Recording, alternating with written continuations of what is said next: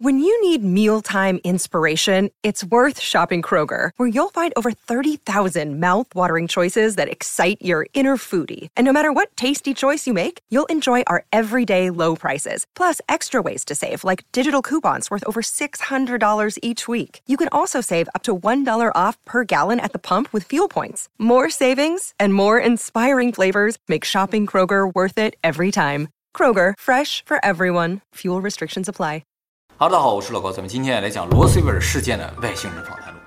大家知道，75年前，也就是1947年的时候呢，美国新墨西哥州罗斯威尔呢发生了一起震惊世界的飞碟坠毁事件，史称罗斯威尔事件。飞碟坠毁这个事情啊，一开始就是美军自己说的，他们说回收了一个飞碟，然后紧急又辟谣说不是飞碟，是气象气球，还展示了一些气球残片的照片。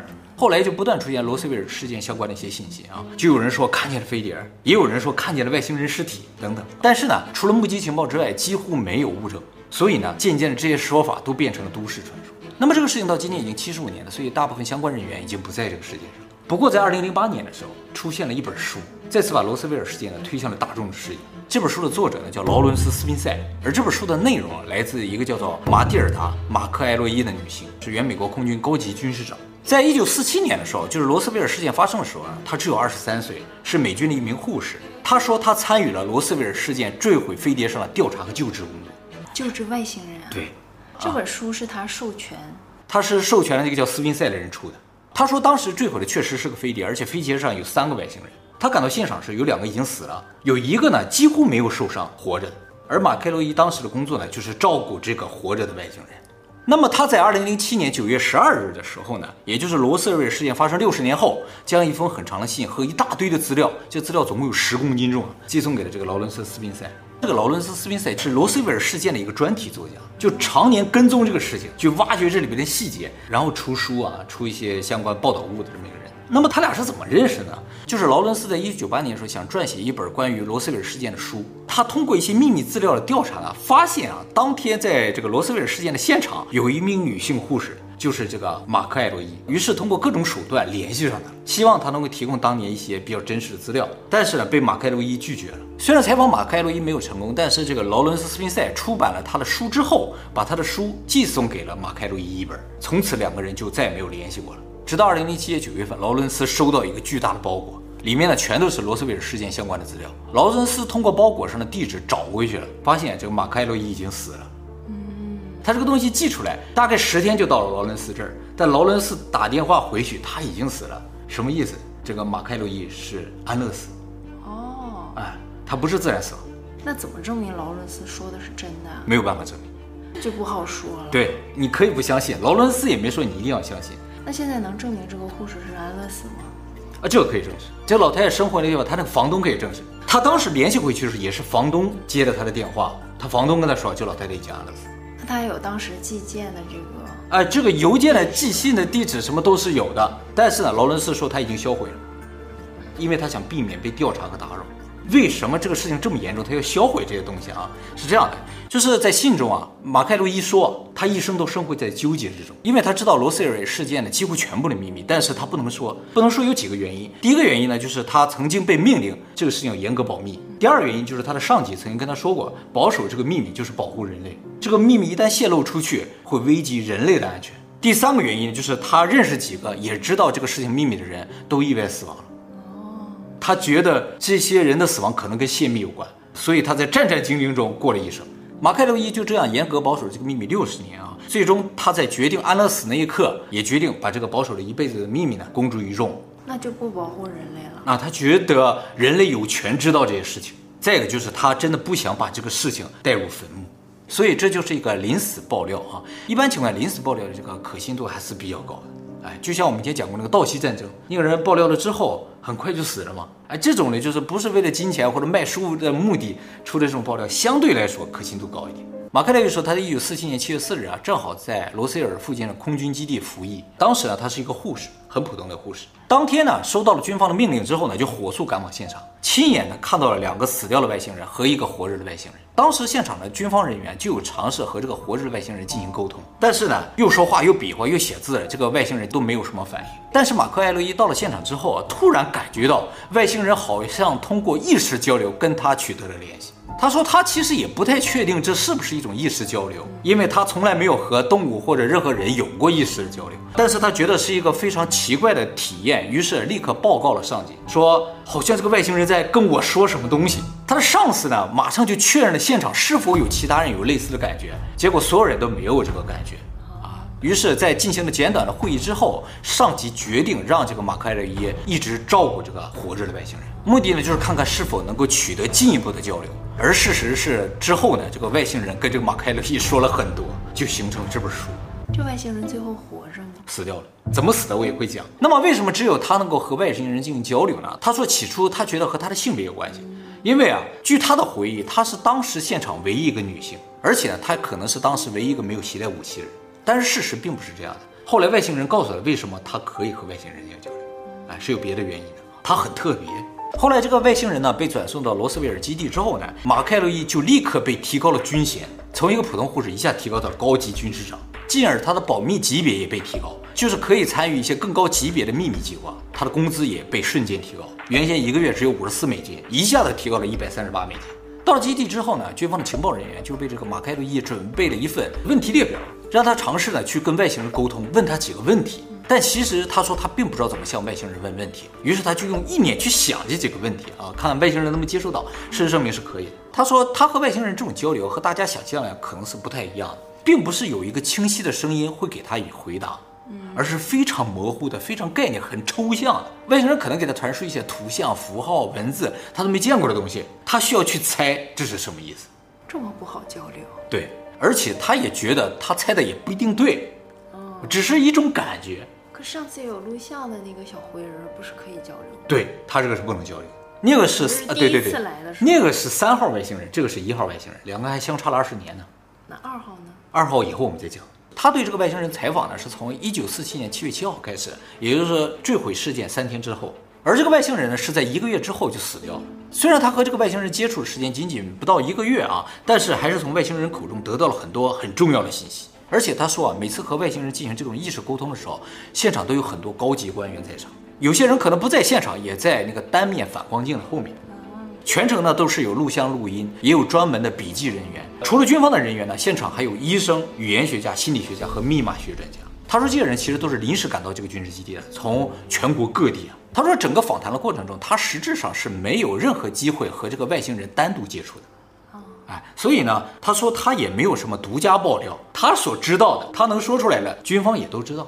那么外星人死了之后呢，他的工作也就完成了啊。他对于这个外星人的访谈的内容就成为了最高级别的机密，直到今天呢也没有被公开过。但是他还是在临死之前呢，把这个事情呢整理好之后，在2007年9月3日寄送给了劳伦斯。劳伦斯呢是在9月12日收到，而劳伦斯根据马克·埃勒耶的遗愿呢，把它整理成了一本书，在2005年5月出版，书名呢叫做《外星人访谈录》。劳伦斯说，马克·埃勒耶的所有原稿他都毁掉了，为了避免不必要的麻烦啊，因为这里涉及到最高级别的军事机密。就是如果这些原稿还存在的话，军方可能会来找他啊。但是他已经说了，上来就说了，我这原稿已经没有了啊，你可以认为我这个书是编的，没有关系，我只想让世人知道有这么个事儿。这个书的内容挺长的，我们今天就挑一些重点的分享给大家，有兴趣的观众可以自己买来看一看。首先，他们当天抓到这个外星人啊，就是后来很多资料中都提到了 EBE1， 就是外星生命体1号，也是人类抓到的第一个外星人。我们上次说那个外星人审讯事件就有录像那个是 EBE3， 这个 EBE1 啊有名字叫艾尔，是当时这个飞碟的驾驶员。他说这个外星人从任何角度都看不出性别，因为在他身上并没有找到生殖器官，甚至呢他身体内就是没有器官。没有器官？他是没有器官，身体结构和我们也完全不一样。躯体呢不是由细胞组成的，而是由特殊材质形成的，什么材质不知道。全身呢布满了像我们神经网络一样的电子网络。所以呢，它究竟是一个生命体，还是一个制造物，还是个傀儡，还是一个机器人，是什么都不知道。但是有一点是确定，它是活着的啊，只是不符合我们对于生物的定义。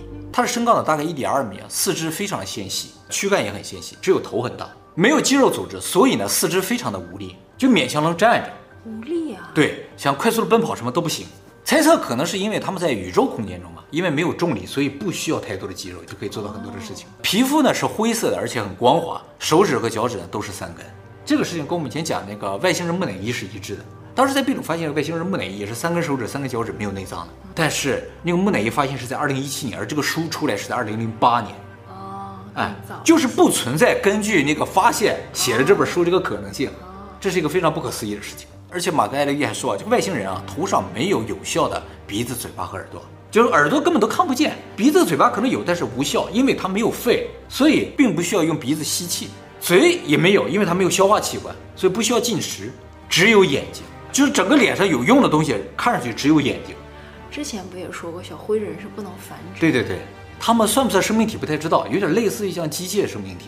他们也可以猜测，这个家伙应该也是没有耳朵的，因为在宇宙空间没有空气，声音不能传播，所以他有耳朵没有用。但是他这样一个生理结构，就决定他在 UFO 上就特别容易生存，在宇宙空间中也特别容易生存，因为他不需要水，不需要空气，不需要食物，这些系统都不需要。我们人类做的宇宙飞船上，这些东西都得有才行。而它这样简单的身体结构，也就决定它可以承受巨大的温度变化、巨大的气压变化。这和我们以前对于 UFO 的分析也是一致的。我们以前说过 ，UFO 它是可以做反物理法则的一些运动的，这就决定了里边不能有像我们一样的生物，因为我们有血液。一旦它反物理法则产生巨大的剂的话，我们的血液可能就会离开大脑，我们就会昏厥。但是它们没有血液，所以就没关系。这么看来的话 ，UFO 真的是有驾驶员的，只是他们的驾驶员不会像我们一样受到生理结构的局限啊，他们可以反物理法则的运动，而且他们可以在复杂环境中生存，不论是极冷极热，有空气没空气，有水没水都没有问题。而我们人类的生理结构决定了我们只能生活在地表，我们不适合作为 UFO 的驾驶员。为什么我们身体结构如此的不同呢？这个外星人后来也是有解释的。那么外星人这个身体结构虽然在宇宙中是无敌的，但是在地球上是有弱点的啊，因为他们没有肌肉，而地球又有很大的重力，所以他们一旦进入地球的话，几乎就不能够任意走动了，他们就会被钉在那个椅子上，重力太大啊。所以在地球上，他们主要啊还是靠操控飞碟来进行移动的，不能随便下来，下来之后回不去的可能性是有的，一旦坠毁了，他们也是跑不掉的。他们怎么不带一些那种衣服下来呀？他不需要，他们身体根本不需要，只是他们避除不了重力，重力是没有办法隔绝的嘛。所有其他问题他都解决了，就重力解决不了啊，他到不了重力特别高的地方。合理啊？对啊，非常的合理。那么他的一双大眼睛啊，一直是睁着，好像没有眼睑。马克雷说，他不知道军方是否测试了这个家伙的视力，但是他觉得这个家伙视力非常的好，甚至可能会看到不可见光。就是红外线、紫外线、X 光，它都能看见。它如果真的能达到 X 光的范围的话，它就可以透视，就是即使在屋子里面，它也可以看到屋子外面。那在戴面镜另一侧监视它的人，他能看到吗？应该可以看到，由于它不闭眼，也不呼吸，也没有心跳，所以呢，它只要不动，你是不知道它是死是活的。哦，也没有声音。对，也没有声音，或者说它不和你意识交流的话，你就不知道它是活的。哎，是这样一个生物体啊。而且马克莱一说，后来经过长时间的观察，也发现他是不需要睡觉的。虽然这个家伙没有性别，但是马克莱一说，和他的交流过程中，他渐渐的发现这个家伙有可能是个女性，他表现出了很多女性的一些情怀、情节的那种感觉。这是他猜测了，究竟是不是女性他不知道。他有向这个护士提问吗？他没有提问。接下来呢，我们就进入访谈的核心部分。访谈是在罗塞尔的美军基地进行的。马克莱说，外星人被抓起来之后，接下来每天都在进行访谈。对他进行一种询问了。第一轮访谈呢，主要问了一些无关紧要的问题啊，目的呢就是为了试探是否真的能够形成这种交流啊。比如说他们问了你是否有受伤，外星人说没有。他这个不是说了没有，而是他感觉到外星人好像摇头了，或者是否定了这个意思啊，是一种感觉。问他是否需要食物，他说不需要。问他是否需要特殊环境，比如说你需要有多高的温度啊，有什么样的湿度啊，他都说不需要。他不是怕光吗？啊，对，3号不是怕光，3号怕光，他应该也怕光，他眼睛都闭不上，你想想，他不是闭不上，他没见过他眨眼，啊，然后又问他说你身上是否有携带什么危险的细菌或者污染物，他说太空里是没有细菌。问他说你为什么在罗斯威尔这个地方出现，他说我们正在调查放射性物质。问他你们的人之间是怎么进行交流的，他说通过意识进行交流。那么这整个访谈也全都是意识完成的啊，所以这个意识交流是很正常对他来说。那除了这个护士，没人知道真假。对。这是这个事情很大的一个问题啊！又问他说你来自于哪个星球？他给这个马克洛伊展示一个星系群的一个图像，马克洛伊也不知道那是哪儿啊，但是在冥冥之中感觉到一个单词叫 Domain， 感觉到的，而后来知道了这并不是一个星系群的名字，而是一个文明的名字啊！他来自于一个叫 Domain 的文明啊，真的有，哎，是一个宇宙文明，很大的文明。这个文明后来有些中文资料把它翻译叫做统领地。他们统治了大概宇宙1/4的面积。一开始呢，地球是不在他们统治范围之内的，而现在呢是在他们统治范围之内。而地球呢，距离他们这个核心也非常的遥远，属于在他们的边境的地方。其实我们地球在2个文明的边境交界处啊，没人管。不是没人管，是一个非常特殊的地带，一会儿会讲。以前统治了地球这片儿这个文明啊，叫做帝国文明，他们叫 Domain， 那个叫帝国文明。而同理，帝国文明叫做旧帝国。帝国文明啊，历史更为悠久一些。地球呢，就正好在他们俩的交界的地方，也就是说，地球其实是这两个文明的边疆。原先是帝国的，现在呢是统领地。帝国文明什么样子啊？其实就是地球现在城市的样子。这样。哎，帝国文明的城市风格和我们地球的城市风格是一样。因为呢，我们地球人大部分都是从帝国文明出来的，哎，只是我们不知道，为什么不知道？他一会儿也会讲。这也就是为什么我们和外星人家 UFO 的他们那个开的飞机啊，长得不一样。帝国文明的飞机像我们这样的，而这个统领地文明是飞碟，咱们的这个形态是不一样的，人种也不一样，人种也是不一样。当然，我现在给大家解释这些都不是刚才他这一个 domain 这个单词解释出来，是后来知道的啊。我只是提前说给大家听一下啊。他当时只回答了 domain。那么接下来就问说，那你为什么来到地球？他说，为了保护我们统领地的所有权，就是说地球是他们的领土，他是来保护这片领土的。然后又问，为什么你们不想让地球人知道你们的存在啊？他表达了几个概念，叫守护、观察、不接触。然后又问说，你们的人曾经来过地球吗？他回答说，周期性的。反复进行观察，除了你们之外，有其他智慧生物生活在这个宇宙中吗？回答：每个地方，我们是最高级别的。他们是最高级别的，对，他们是一个最高级别的文明。会不会他也是统领地星球来的，比较能吹的一个？对对对对，有可能。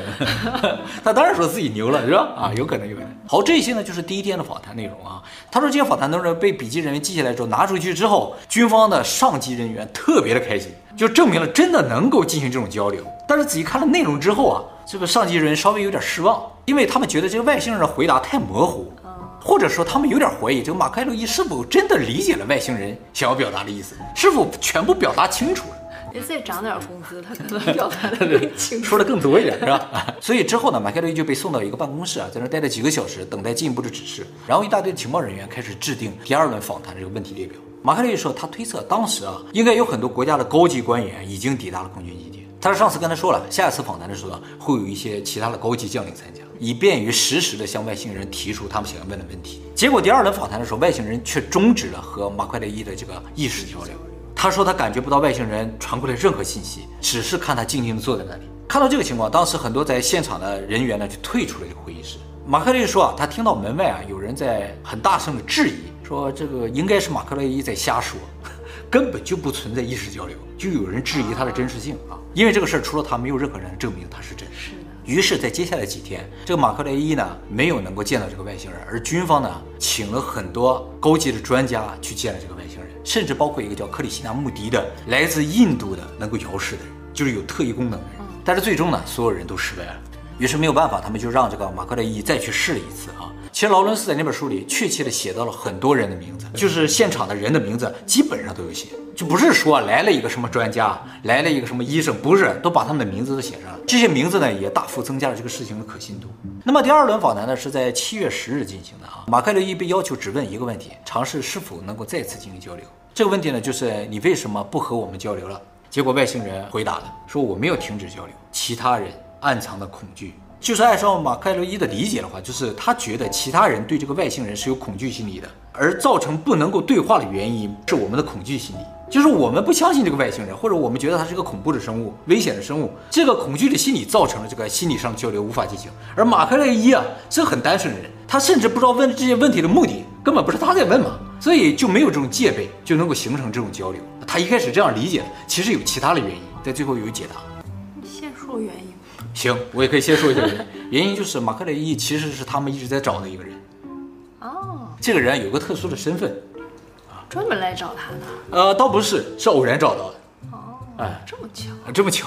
所以马克雷伊觉得是这种敌意造成了和外星人无法进行交流。而马克雷伊表示，他当时是非常愿意、非常积极想参加这份工作的，因为他知道啊，这种工作应该不会有第二次了。而且他当时也知道啊，军方已经开始散布谣言了，说我们并没有看到飞碟，也没有回收飞碟，是一个气象气球。他就知道这一定是个历史大事件，他深刻地感觉到这份工作的意义啊。他说从那天起，他每次工作结束之后，都会被全副武装的人，还有几个黑衣人，就是穿着黑色西服的人，护送到宿舍，不能够与任何其他人接触。每天吃了饭都会送到宿舍里边，第二天睡完觉醒来了之后，直接又会被送到这个审讯室去。就这样的生活过了好几周。那么第三轮访谈呢，在另一个屋子进行的，这屋子里就有更多的这个单面反光镜，而且呢还准备了一个小小的沙发，因为这个外星人啊，他的个子很小，原先他坐着正常的一个椅子啊，非常的不舒服，给他特意准备了一个舒服一点的椅子。那么第三轮这个访谈内容也是军方准备的啊，从这个问题列表中啊，你就能感觉到军方的意图。他们问说，你能够阅读或者书写地球的语言吗？外星人说不能。问你了解数字或者数学吗？他说是。问你能够书写或画出可以翻译成我们语言的符号或图画吗？他说不确定。问你有没有其他交流方式和方法可以帮助我们更清晰地了解你的想法？他说没有。从这几个问题大家都看出来啊，军方呢试图在寻找其他和外星人交流的方式。这个事情呢，马开洛伊当时也有明显的感觉，他感觉军方在寻找各种可能性，把他从这个项目中剔除出去。一方面是因为他不是任何方面的专家啊，虽然他可能算是医学方面的专家；另一方面呢，是他的职位太低了，按理来说不应该参加这个高级别的项目。上层呢也希望能够直接与这个外星人进行交流，以最大的限度实现这个事情的保密性和可操作性。接着问，你能在一张星系图上向我们展示你家乡的行星的位置吗？外星人回答说不能。问你的人需要多少时间才能查出你现在的位置？他说不知道。问我们怎么才能让你明白我们对你没有敌意？外星人说意图是明显的。问为了让你在回答我们问题时感觉足够的安全，你需要我们做出什么样的保证或者证明？答：只和他说话，只有他听到，只有他提问，没有其他人。这个他就是马凯洛伊啊。马凯洛伊把这些问题答案如实汇报给上级之后呢，引起了军方人强烈的质疑和不满。是的，他们完全无法理解外星人为什么只和马凯洛伊一个人进行交流，他的用意是什么？不知道。其实马开洛伊说他自己也有点不解，所以他也和军方表示说他可能没有完全理解外星人的意思。这个时候啊，一个语言学家帮了马开洛伊一把，他说啊，是否正确理解外星人的意识啊，跟你的理解度没有关系，重要的是我们双方要有一套共同的交流标准，可以是共同的语言、共同的符号系统都可以，但是必须是共同的。所以军方后来得出一个结论，就是说要么让外星人学习我们的一种语言，要么让我们学习外星人的一种语言。显然学习外星人语言是不容易的，所以呢就让这个外星人学习了我们的语言。真的？对，跟他沟通了，说你愿不愿意尝试了解我们一种语言，方便我们更准确的沟通。外星人同意了，于是他们向外星人提供了叫麦加菲系列读本，是美国中小学采用比较多的一个阅读材料了，里面有精美的插画。据说这个方法呢很快就见效了啊，在接下来2周时间都没有访谈，都是让这个外星人一直在看书，他不需要休息，所以可以24小时看书。而在13天后，也就是7月24日的时候，外星人向马开洛伊突然表示：“我可以用你们的英语进行交流了。”就这么快啊！于是从第4轮访谈开始，这个访谈的形式就完全不一样了。外星人没有在回答问题，而是他单方面的一个人在演讲。就说你问他什么问题，他都不回答了。他跟马开洛伊讲了一个非常震撼的故事。外星人说啊，他是统领地的一个军官，他们的银河系执行任务已经有几千年的历史。他的工作呢，就是管理、控制和保护这些星系中的一些资源，地球也在他们的管辖范围之内。不过他们目前并没有打算让地球人知道他们的存在，理由稍后我会说。你现在说呗。现在不能说，因为你还没了解这个宇宙是什么结构的啊。但是他说他上一次和地球人接触呢是8000年前的事情了，更准确的，他有几亿年的寿命啊，他是不死的。哎，你听我讲，其实不是真的死了。更准确的说是公元前5965年，他上一次来地球的时候。所以呢，他并不会英语，因为英语是个比较年轻的语言。他会347种，就是银河系内部的语言，唯有一种是地球上曾经用过的，就是梵文。啊，他懂梵文，就是他8000年前来地球的时候，那个时候接触的梵文。他当时到了喜马拉雅山附近执行任务，执行什么任务我们最后说。不好意思，我们今天有很多东西要最后来说的，把它一下完美收尾好一点。那么在这时候他又说出了一个大家无法理解的词，是他自己造的，他觉得这两个英文单词结合在一起才能表达他这个意思，叫做 It's be。 他说他是 It's be， 我们人类也是 It's be。这个 It's be 呢现在被翻译成叫做现在成为者。我觉得现在成为者这个词可能大家更不容易理解，我把它理解为就叫灵魂，就是一种精神体的存在，就是它是精神体的存在，我们也是精神体的存在，我们实质上本体是一个灵魂。他说 Is Be 这个东西啊是不会产生也不会磨灭，是永恒存在的，也就是说我们也好，外星人也好，都是永恒存在的。宇宙也没有更多的灵魂了，也没有更少的灵魂了。他说灵魂啊其实是诞生于宇宙诞生之前，灵魂诞生之后，这个灵魂就会产生一个宇宙，所以我们每一个灵魂都会产生一个宇宙。而我们为什么在一个宇宙里，是因为我们的宇宙融合了，所有在一起的人他们的宇宙就会融合，而我们这个宇宙里融合的灵魂越多，它就会不断的膨胀，所以我们看到了宇宙膨胀现象，是因为我们这个宇宙里灵魂越来越多，越来越多。哦，哎，大家都融合在这里，所以它在加速的膨胀。哎，而宇宙的边界呢，就是我们认知的边界。因为宇宙是由灵魂产生的，由于灵魂是非物质的存在，所以灵魂呢是没有时间和空间的概念。宇宙是物质的存在，它是有时间空间概念，而灵魂没有。这也造成灵魂其实可以在宇宙中任意穿梭，不受时间和空间的约束。灵魂在宇宙中可以单独存在，也可以寄生在任何物体上面，就任何物质上面。这个物质呢不一定是生命，就没有生命的东西也可以。就是我们灵魂可以寄生在石头上、木头上都可以。灵魂是可以任意离开它的寄生体的，就是说我们寄生在石头里，哎，我想出来就可以出来；我们寄生在肉体，想出来就可以出来。所以我们的灵魂是可以，理论上是可以任意离开身体的，任意出窍都没有问题。但是我们现在失去了这个能力，它没有失去，它可以。哎，那它有的时候不在这儿。对，他可以任意离开。哦，所以他们，你说他就是没有死，他没有死，他只是离开了。对，死掉了只是他那个躯体。哦，那他怎么不早点走啊？哎，不说了吗？他为什么一定要和这个马凯的一交流，跟这个是有关系的啊。那他那两个同伴也是已经离开了，所以我们看到两个死的外星人，其实是两个死的躯体而已。那么多个灵魂也可以寄居在一个身体上，也是没有问题。多重人格？类似。但是究竟谁控制这个躯体，取决于哪个灵魂更为强大。灵魂的强大取决于谁的记忆更丰富，就是说丰富就行，对，而不是记忆力强大，就是不是记忆力好。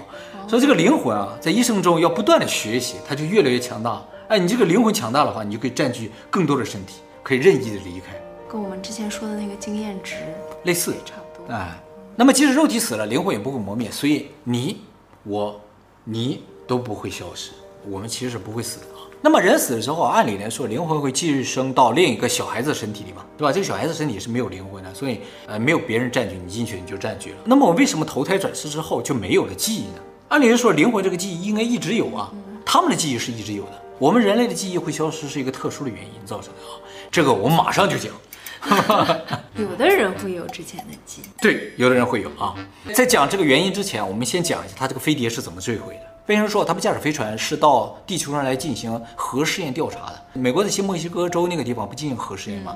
他们就在那个大气里边收集这个核放射性物质，结果被一道闪电击中啊！他们的飞船啊是这样驾驶，就是他们是灵魂的存在嘛，所以他们的灵魂进入一个躯体当中，这个躯体是为他们专门设计的，这个躯体和飞船能够连接，所以他们能够用意识控制飞船，就是飞船上是没有驾驶杆的。都是用意识进行控制，而且是类似远程控制的。结果一道闪电打在飞船上，一个保护机制让他们的这个躯体和飞船的连接断开了，所以飞船进入了一个不能够控制的状态，最终坠毁了。而他们灵魂可以随时抽离嘛，也就无所谓了啊。这个结构其实和阿凡达是非常类似的。阿凡达那个主角不就有一个阿凡达的躯体吗？和他是配对的，是通过 DNA 配对的，只有他的思想能够连接到这个躯体上，然后在潘多拉星球上生存嘛。而且潘多拉星球上那些生命体都是可以互相连接的，它那个马呀、那个龙都是连接上就可以控制嘛，和他这个飞船是一样的，所以原理是一模一样的。但是他这个故事比阿凡达要早，所以卡梅隆有可能参照了这本书，或者说卡梅隆有可能知道外星人的真相，就是外星人就是这样来驾驶一些。知道吗？他还去海沟里面啊？对，他去过海沟了。那么飞船坠毁之后，他两个同伴的灵魂就撤离了，而他呢没有撤离。那么人类为什么做不到这点？就任意的离开躯体，又进入到其他人的躯体。其实原先是可以的，这是灵魂的一个固有能力，只是呢这个能力呢被封印了啊。还有一个问题就是，如果我们死了，如果灵魂不死的话，进入另一个婴儿的身体，我们应该是有记忆的。外星人记忆就是永续的，其实我们和他们也是一样，也应该是永续的。为什么我们做不到呢？接下来我们把这所有的谜团给大家解释一下，就是因为一个非常残酷的现实。外星人告诉马克·艾洛伊啊，地球啊其实是一个监狱，属于无间地狱那种，进来了就别想出去了啊，出不去了，无期徒刑。原先在帝国文明的时候，所有有罪的灵魂都会被送到地球来，地球就是它一个边疆的一个城市一样的一个星球啊，都会被送到这儿。而这个监狱呢，一直就是帝国文明在管理的，里面原先也主要是帝国文明的一些重刑犯啊。我们这些灵魂在地球上就只能寄生在这些不完善的躯体之上，就地球的生命体其实是不完善的，他们的身体是完善的，又耐高压高温，什么都没有问题，但我们躯体是个生老病死的嘛，所以呢，我们这一辈子要体会各种痛苦，从出生开始就是各种痛苦。但是我们的躯体死了，灵魂不死怎么办呢？帝国文明呢就在地球外面设置了一个结界和一个捕灵网。捕灵网专门用来捕捉从地球上试图逃离的灵魂，或者就是从躯体里脱离的灵魂。我们死了，灵魂就出来了，就会被这个捕灵网抓住。抓住之后呢，消除记忆，然后再会回到另一个躯体之中，这样不断的轮回。其实记忆啊是不能够消除的，它只能封印，就是它能够封印我们这一辈子的记忆。我们有时候还能想起来一点儿，哎，有的人能够想起来一点儿。那有前世记忆的人，还很清晰的那种是没有被消除。对，要么是没有被消除干净，就是没有被封印好，要么呢就是压根没有被捕灵网抓到。捕灵网并不是100%准确的，为了让捕灵网更加提高效率，能够把所有的灵魂的捕捉，我们这些灵魂被判刑送往地球之前，会被植入2个信念，一个信念叫做向往光明，一个信念叫留在地球。就是在地球上，灵魂会认为我们在地球上是有一个特殊使命的，我们不要离开地球，这个信念是有。第二个信念就是向往光明，这就是为什么很多人在濒死体验的时候会看到强光，这个强光就是捕灵网，我们就会往那个地方走。对，我们就会故意的飘向那个地方，就会被他抓住，他就不用到处去抓了。那下次你要不去的话，你就有可能保有原先的记忆。可是那是极乐世界呀。对，这是给你植入的信念，你会认为啊，那是我应该去的地方，那是温暖的，那是好的地方，我就放那个地方去，就会被捕灵网抓到，你的记忆就会被消除。你就是只要你穿过这道光，你的记忆就没了。反正我也出不去，留在地球就留在地球。也不是完全出不去，我们啊都是非常强大的灵魂，这些灵魂啊不是那么容易被抓住的，因为我们这灵魂有多少亿年的知识和记忆啊。这就讲到了为什么一定要消除记忆，就是我们过于强大。如果我们有个比如说几亿年的知识和记忆的话，想逃出地球并不难，想冲破这个捕灵网也不难。这个跟现实监狱是一样的，进监狱的人都要进行洗脑，告诉你永远逃不出去，你要在这儿好好改造，好好做人，出去就有美好的生活。这就是监狱的工作，要进行洗脑，不能让你任意接触外面的网络世界或外面的知识，让你天天上网可以随便查聊天，那是不可能的。我们犯了什么罪啊？对，接下来就要讲你犯了什么罪啊。一开始地球上关的大部分真的是罪大恶极的人，就是做了很多坏事的人啊。究竟做了什么坏事，我们也想象不到的。后来帝国文明由于它腐败了，它高度集权啊，就跟地球上的文明差不多。结果呢，后来被送到地球上，大部分都是反抗军，就是想搞革命的人，甚至包括艺术家、演员、作家，是吧？这些人呢，比如说写了一些反对帝国文明的东西，就会被直接送到这个地方。所以地球上特别多艺术家。哎，是这个原因，知道吗？演员也特别的多，但是罪大恶极的人也是有的。哎，什么样人都有，只不过越来越多的并不是罪大恶极的人，而是后来来了一些反抗军，有反抗意识啊、反抗精神人。不过来的时候就被洗脑了，你就不记得你以前是干什么的，就在地球上你就觉得啊，我要一辈子一辈子这么过下去。所以大家也不需要太担心啊，大家应该不是那些罪大恶极之人，我们都是有才华的。对，啊，有理想有抱负的，只是和帝国文明它不符，就被送到这个地方来了。进行无尽的轮回啊，就是无间地狱。但是在后来10000年前的时候，这个统领地啊发现了地球，然后就和帝国文明打起来了。其实不是说因为发现地球才和他打起来，就是因为和他打起来，结果发现这有个监狱，而统领地呢，对，就想解放我们，因为我们主要是反抗军，你知道吗？就有想解放我们。结果直到他们把帝国文明赶走，地球的结界也没有能够破除，这个结界太强大了。哦，现在已经赶走了，已经赶走了，但是结界破除不了。因为他说啊，他们的人来都有可能被捕灵网给捕住，再也出不来了，就进来就出不来了。不可能啊，肯定有方法可以的。不是，他来是没关系，但是这个灵魂在躯体里还好，他们坐着飞碟能出去。但是有些人就一不小心在这死掉了，或者脱离的躯体就会被捕灵网抓到。一旦被抓到，所有记忆都没有了，就变成地球人。他说他们和这个帝国文明打得最严重的是在8000年前的时候，哎，也就是他说他去喜马拉雅山那个时候。为什么去喜马拉雅山？是因为当时他们和帝国文明打得最激烈，于是想要解放我们地球人嘛，于是派了3000人到地球上来，想从内部瓦解地球这个结界。当时他们这个3000人敢死队啊，这个任务的代号叫做阿努纳奇。哎，这帮人下来说是阿努纳奇，他们是这个任务的代号，下来3000人，想从内部唤醒人类的这个记忆啊，然后从内部瓦解这个结界。结果这3000人书里写的，结果这3000人下来之后就没有音信了，联系不上了。统领地立刻就派了这个外星人，就是埃尔啊，来到地球上寻找这3000人。去喜马拉雅山。对，因为他们当时降落就降落在喜马拉雅山，说是又到了中东那边去。他们降落到地球之后呢，了解了梵文，还问了当地人说有没有看到阿努纳奇这伙人。但当地人说他们以前祖辈传下来说上天上有下来人叫毗湿奴。印度教的啊，对对，湿婆，你这人没听说阿努纳奇？阿努纳奇后来是在伊拉克那边才听说的。但是没找到，说这帮人去哪了不知道，应该是变成地球人了。变成地球人就不好找了，就必须得有机会近距离接触，看能不能沟通才知道，因为他们的灵魂不是旧帝国的灵魂。那这个护士就是阿诺纳奇？没错，他是阿诺纳奇的一员，就找到了一个。他当时非常兴奋，所以没有离开躯体，一直和这个护士不停地说话，只和他说话。他也算是冒着风险吧，想要告诉这个护士其实你是谁，所以才拼命的看书嘛，看了2个礼拜去学习语言，就是为了这个护士，根本就不是为了人类了。那这个护士的灵魂应该现在还在地球上呀？应该还在地球上，他也应该被捕灵王捕过了。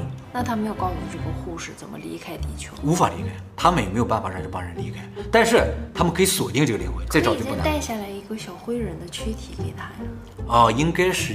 如果有机会的话，就说这灵魂一脱壳就不被这个捕灵王捕到了，我还是有机会的啊。那么艾尔也告诉马凯洛伊一个非常好的消息，就是说虽然他们没有破坏这个地球的结界，但是他们发现这个结界会不定期的减弱。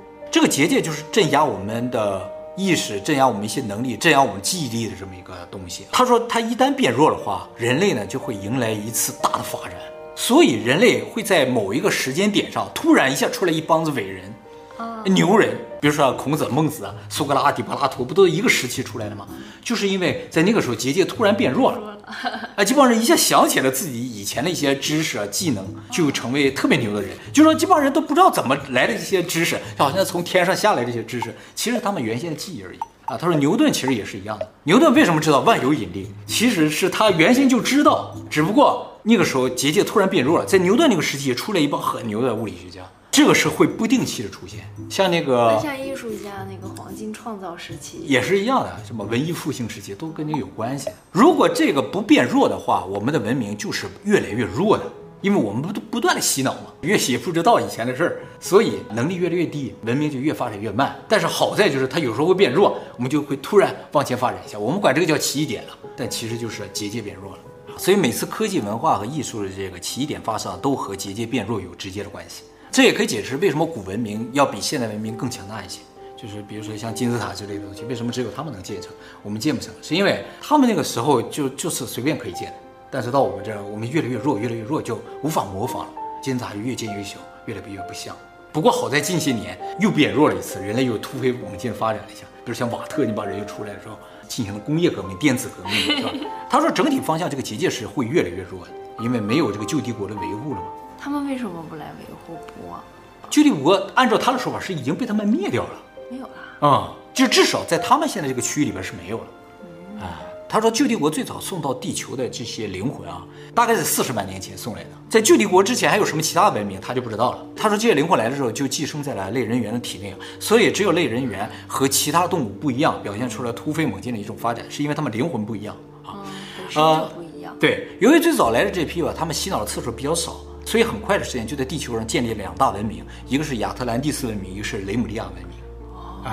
但是由于猿猴身体死亡的速度非常的快，所以一死一次他们就要被洗脑一次，一死一次就要洗脑一次，所以他们这个文明发展速度一下就降下来了。就没有什么发展啊，合理耶。对，后来就越来越慢了。这么回事啊？这就是说为什么远古传说中那些都是神，贼牛，都特别厉害，现在人都不行了，就变成人了。不是那些人有多神，他和我们是一样的，灵魂是一样的。只不过他们那个时候记忆多一点，我们被洗得干净一点。那灵魂的数量是一定的，是一定的。宇宙中灵魂数量是一定的，就没有新的灵魂，不会产生新灵魂，也不会磨灭。那这些灵魂都是从哪儿来的？在宇宙诞生之前就已经有的。他们其实也不知道宇宙之外究竟是怎样，他们只是知道啊，宇宙有好多个灵魂可以在宇宙之间穿梭，就是我们这个灵魂也可以到别的宇宙中，然后我们这个灵魂产生的宇宙就和别的宇宙融合了，那个宇宙就开始膨胀。那他们。说我们现在这个宇宙，每个灵魂融合，然后最后宇宙越来越膨胀。对，这是我们的这个宇宙。但是他说灵魂是一定的，我们一直就是这么多灵魂，从别的宇宙来的，别的宇宙就在缩小，我们这灵魂也可以到别的宇宙去。并不是我。对，但是灵魂在2个宇宙之间穿梭的时候，记忆会消失，就是记忆会中断，就是你不记得另一个宇宙的记忆，你只有这个宇宙的记忆。他说亚特兰蒂斯文明和雷姆利亚文明虽然发展速度越来越慢了，但是有前人的基础的话，按理来说就慢慢也应该是非常高等的文明。但是很遗憾的是，在这个2个文明发展了几十万年后啊，也就是在大概公元前11600年的时候，地球的2极发生了一个移动，造成文明的全面毁灭。就是产生大洪水嘛，所有人又重新隔离一遍，就再也起不来了。其实还好的就是这次文明毁灭之后的下一波人造了金字塔和狮身面像，就在公元11000年的时候，再后来就不行了，到我们这就渐渐的不行了。而吉萨的三大金字塔之所以指向猎户座，是因为猎户座是旧帝国文明的中心，而是在那个方向上的啊。他们想回去啊，因为我们原本是旧帝国的人，说白了，我们和这些外星人他不是一个族的，我们是旧帝国的人啊，只是我们是反抗那一伙的，是艺术家，是吧？懂了吗？为什么选择地球作为监狱啊？这是有讲究的，因为地球是一个很罕见的活着的星球。就是活着的星球上面啊，什么东西都是有寿命的，非常的不稳定，就经常会有海啸、地震，然后上面生物的寿命也比较短，特别适合用来囚禁灵魂。他说其他的星球啊，像月球那种太稳定了，他说他们都生活在这极为稳定的星球上，不会选择一个不稳定的或者有天灾的地方生存，他们一定选择一个非常稳定的地方。他们需要资源，不需要非得给自己星球采取。宇宙里边有很多星球都可以去采取，像地球也是一个很大的矿，因为它可以产生很多的资源，但也适合用来囚禁灵魂。外星人访谈大概就是这样一个内容了，他又说了很多，真的有点像科幻小说一样的内容了，特别多，大家有兴趣可以自己去看一下啊。那么这个外星人访谈整体是在7月31日结束的啊，也总共进行大概10几轮的访谈，结束呢是因为一个意外的原因，就是我不说后来外星人就一直在自己说嘛，不回答问题嘛，军方就把他打断了，就是你不要说了，你说的东西对我们来说没有意义。他是不断的在提醒那个马奎洛伊你是谁，他的目的是这个，并不是想回答人类的问题。那军方也能听到他说话，对，也知道这些内容，但是军方想更多的知道就是你们的飞碟怎么驾驶啊，什么原理啊，问这个问题，所以就打断他了，说你能不能回答我的问题，他不回答，结果军方对他使用了电刑，就电了他一下，但是军方说我只是用了微电，没有用太强的电，没想把他电死，结果这一电他不动了，而且意识交流就中断了。马克利一说，当时这个外星人被电击的时候他是在现场的，但是他没有反抗，虽然他觉得这非常的不好。他为什么没有反抗？他觉得在这个时候，如果我站在外星人的立场上，对他是没有任何好处的。是的，所以他一句话没说，即使他内心觉得这个事情非常糟糕。外星人被军方也知道他是尼阿努纳，军方不知道，那为什么呢？哎，这个没有出现在就是他这个问答的过程中，是他死了之后又联系上了一次这个马盖鲁伊。这个外星人死了之后，他和这个外星人就没有交流了。然后军方呢，就让他接下来几天不停地和外星人去接触，看有没有机会再连上。结果2周都没连上，这个项目就结束了。外星人被运走了，运到哪去他是不知道的。他也以为这个外星人死了，而且这个外星人死了之后，军方对他就是马开一进行了测谎实验，甚至使用了吐真剂。哎，他说我是个护士，我知道那个东西是什么。结果是他通过了测谎实验，就是说他说的都是真的。那么外星人既然死了，军方呢在第2天就给马凯洛伊发了退伍证，而且给了一大笔退伍金，给他安排了新的身份和工作，让他回老家了。即使他当年只有23岁就退伍了，领了养老金了，但是签了一个保密协议。保密协议中说啊，你永远不可以对任何人提起在服役期间中看到、听到和经历过的事情，不然将被视为叛国，被处以极刑。而马克洛伊在离开军营的前一天晚上，突然艾尔联系到他了，他听到一个声音，艾尔跟他说我很好，我已经回去了，你其实是阿努纳奇的一员，所以我才跟你说了这么多，但是我们现在没有办法把你解救出去，你先稍等一下，在地球再稍等一下，我们会想办法。那他选择安乐死是不是找到方法回去了？谁知道呢，那都是60年后的事情了。在这期间他们再有没有交流，在这个书上就没有体现了。让他回去，对啊，有可能通过某种方式让我们就期待一下下次结界减弱的时候，就牛了，不被捕魔网抓到才行。就算不被捕魔网抓到，帝国也不存在了，你又不能去小灰人那儿，还不如在这儿好好生活呢。还有道理哈。